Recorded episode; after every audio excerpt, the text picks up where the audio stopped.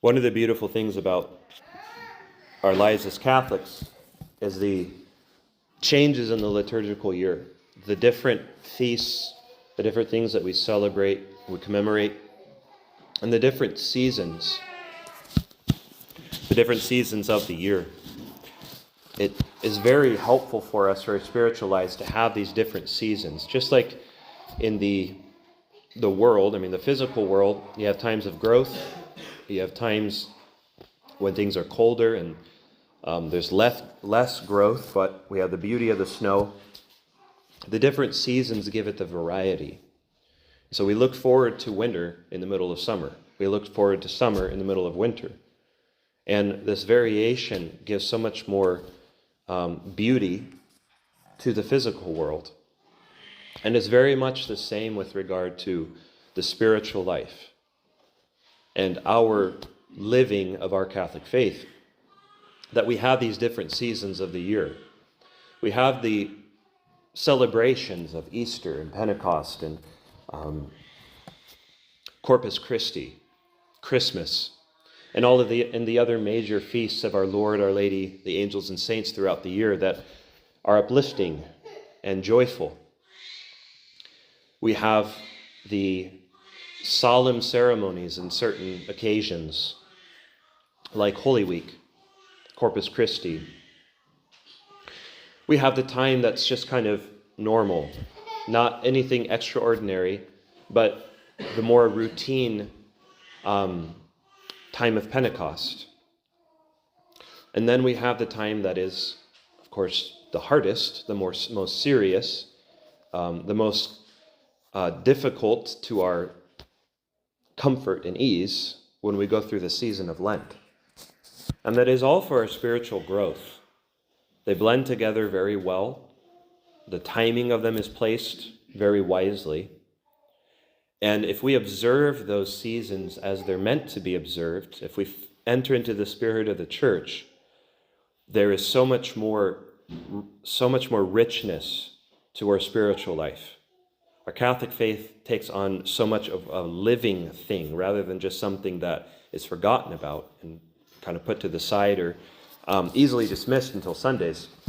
So it's so so helpful for us to really enter into the spirit of the church. And with Lent coming, that's especially the focus of this, why I'm bringing this up. That if you want to have a rich spiritual life. You can't have that without self denial. You can't have that without discipline. We can't have that without giving more and more of ourselves to God. And this is what the season of Lent furnishes us the opportunity. One, because the obligation to fast and to abstain is commanded by the church for those who are of the, the right age, that is uh, uh, of obligation. As the church remembers the words of our Lord as they were entrusted to her, the apostles, that he said, Unless you do penance, you shall likewise perish. And having received from him the authority that whatever you bind on earth shall be bound in heaven, the church has made it a serious obligation for us to fast and abstain during the season of Lent. And this is for our enrichment. Without denying ourselves, without detaching ourselves from things that are inordinate in our lives, and giving a little bit more, being more generous with God, without doing that, taking that step, we never come to the, the point where we appreciate and enjoy the special graces that God gives to us. Spiritual joys are so far superior to physical ones, physical pleasures. And you don't know that until you experience it. And you don't experience that unless you have made efforts to empty yourself of all inordinate attachments to sin and to creatures. The season of Lent is not only is it helpful that we have it this of obligations. The reason the church has made it of obligation is because we wouldn't do it otherwise. If it was an optional thing, we wouldn't do it. or very few would do it. The people that needed to do it the most would never do it. And so the church binds our conscience under pain of serious sin to observe this. So not only do we have the command, the obligation, so we have to do it, but also everyone else is doing it at the same time. It's not, well, one person is doing it and nobody else. It's everyone is doing it together. So there is a support in that, that the whole church is entering into that same penitential spirit. It's also so beneficial for us because during this time we especially focus on the passion of our Lord. There is no greater motivation for us than to think of how much our Lord suffered for our sins. And knowing that we have not yet atoned for all of our sins, unless you're a saint, haven't yet atoned for our sins. And so there is a, a price to be paid yet. All of these things go together with it being the the the season of the churches that the church dedicates. And so when we join with the church, what is the church? It's the, the mystical body of Christ. By joining with the church, we join with Christ himself. When the church prays in her official capacity, like at the Mass or in her, her, her liturgy, it is Christ that is praying for us. So the more closely we enter into that spirit of the church, the more closely we are aligned with Christ, and the more graces we will receive from having done so. And so there is no better time of the year for us to, for us to combat our bad habits there is no time of the year that we're given more help, more grace, more encouragement than the season of Lent. What are some things that we have been too attached to, that we haven't been able to give up, that we know have been harmful to us, to our spiritual life? Are there certain things that we spend too much time on, like social media, the internet, or TV, that prevents us from getting a rosary in each day or doing our spiritual reading or doing some extra prayers or devotions. What is more important, God or our entertainment? Lent is the time to put the one that is less important to the side and prioritize what is pleasing to God. What other things are inordinate in our lives? what things are keeping us from doing our duties well. Some laziness, or again, some attachment to some entertainment or some pleasure or hobby that's preventing us from doing God's will. Now is the time to set that aside and to be serious about following, picking up the cross and following after Christ. It would be well for us to consider that a, a three pronged approach to our Lenten program about what we're going to do for Lent. Consider what we're going to give up, firstly. Secondly, consider what extra thing we're going to do, what extra prayers or devotions or readings. That's the positive aspect. And then what virtue in particular are we going to focus on that we want to really improve those, that three pronged aspect should be what we think about this next week and a half. Not just one s- small thing, it should be something that is painful, not just physically. The physical, yes, that has its place, but painful to our self love. If we don't deny ourself, then we don't love God. If we're not willing to give up something for His sake, then we love ourselves more than we love God. by giving up things this first this first approach the negative the negative point to our, our lenten plan by giving up things we till the ground so that the seed of god's grace can actually find a place to grow if we have no room in our hearts for god then our love for god will not grow there will be no room for it if you want to plant some a garden, you have to weed it. You have to till the ground. If you don't, if you just throw seeds there, nothing will grow. If it does, it will not bring forth any fruit. weeds grow a lot better than, than the vegetables and plants that we want to grow. And if you've ever done any gardening, you know this. And it's the same with our attachments because of our fallen human nature. The curse that applies to our human nature, fallen nature, is the same one that causes the weeds to grow instead of the wheat. It's the same thing. God cursed the land as well in punishment because of sin. That same effect is why we struggle to be virtuous and why it's so easy to be sinful.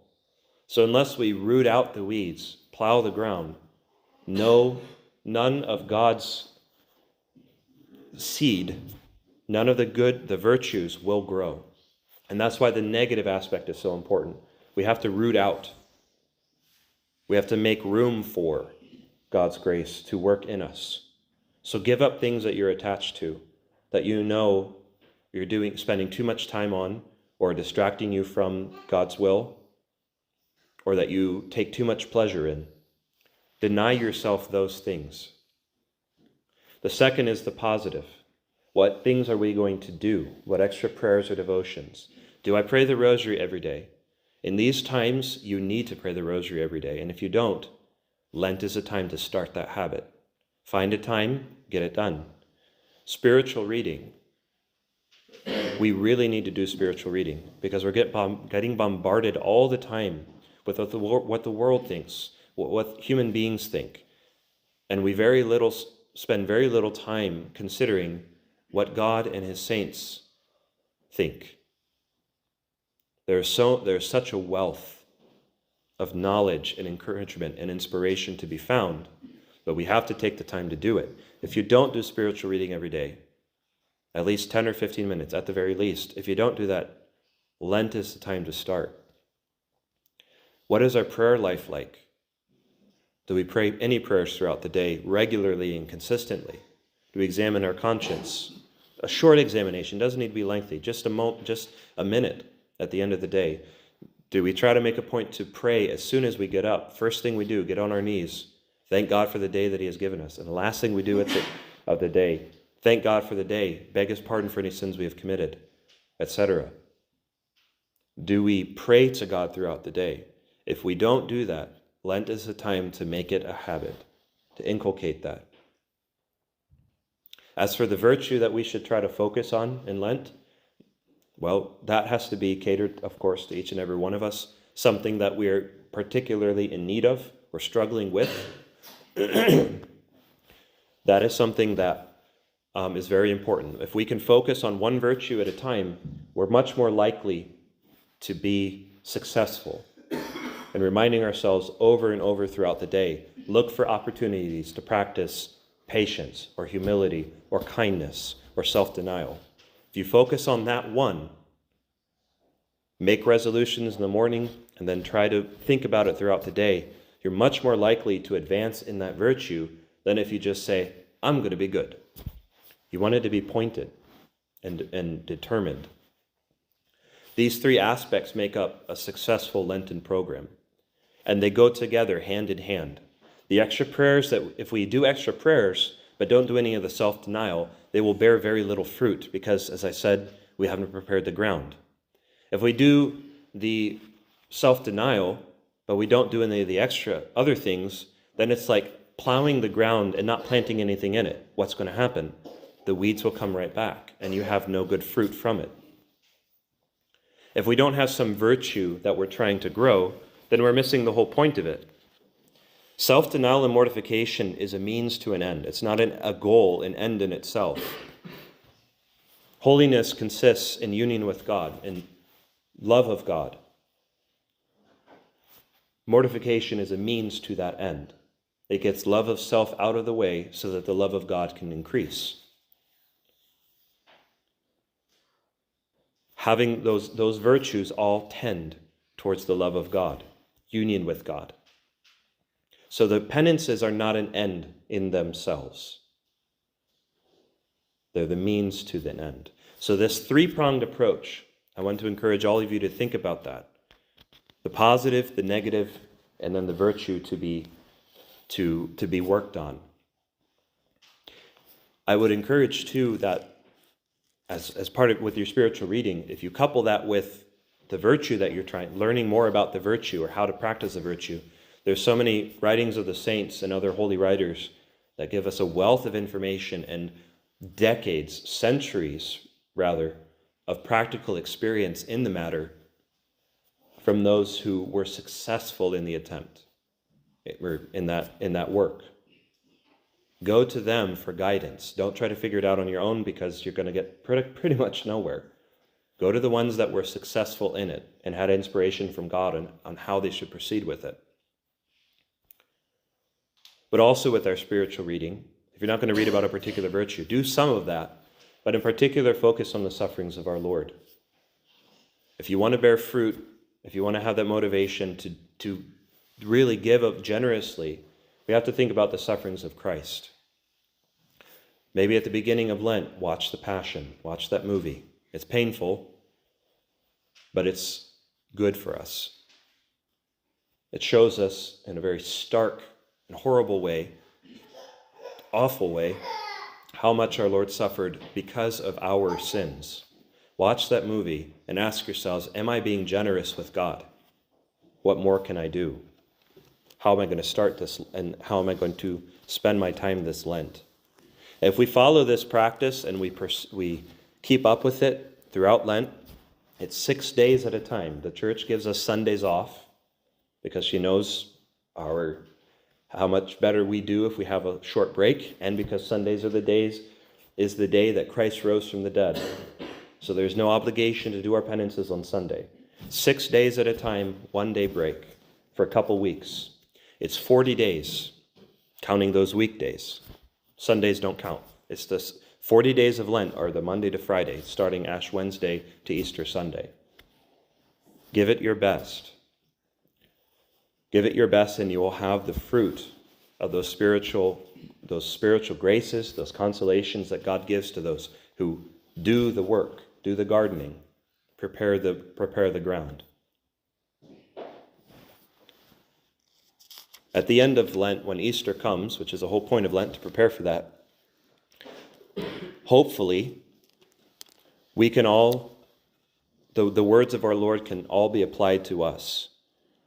That the seed fell upon good ground, that these are they who, with the right and good heart, having heard the word, hold it fast and bear fruit in patience. In the name of the Father, and of the Son, and of the Holy Ghost. Amen.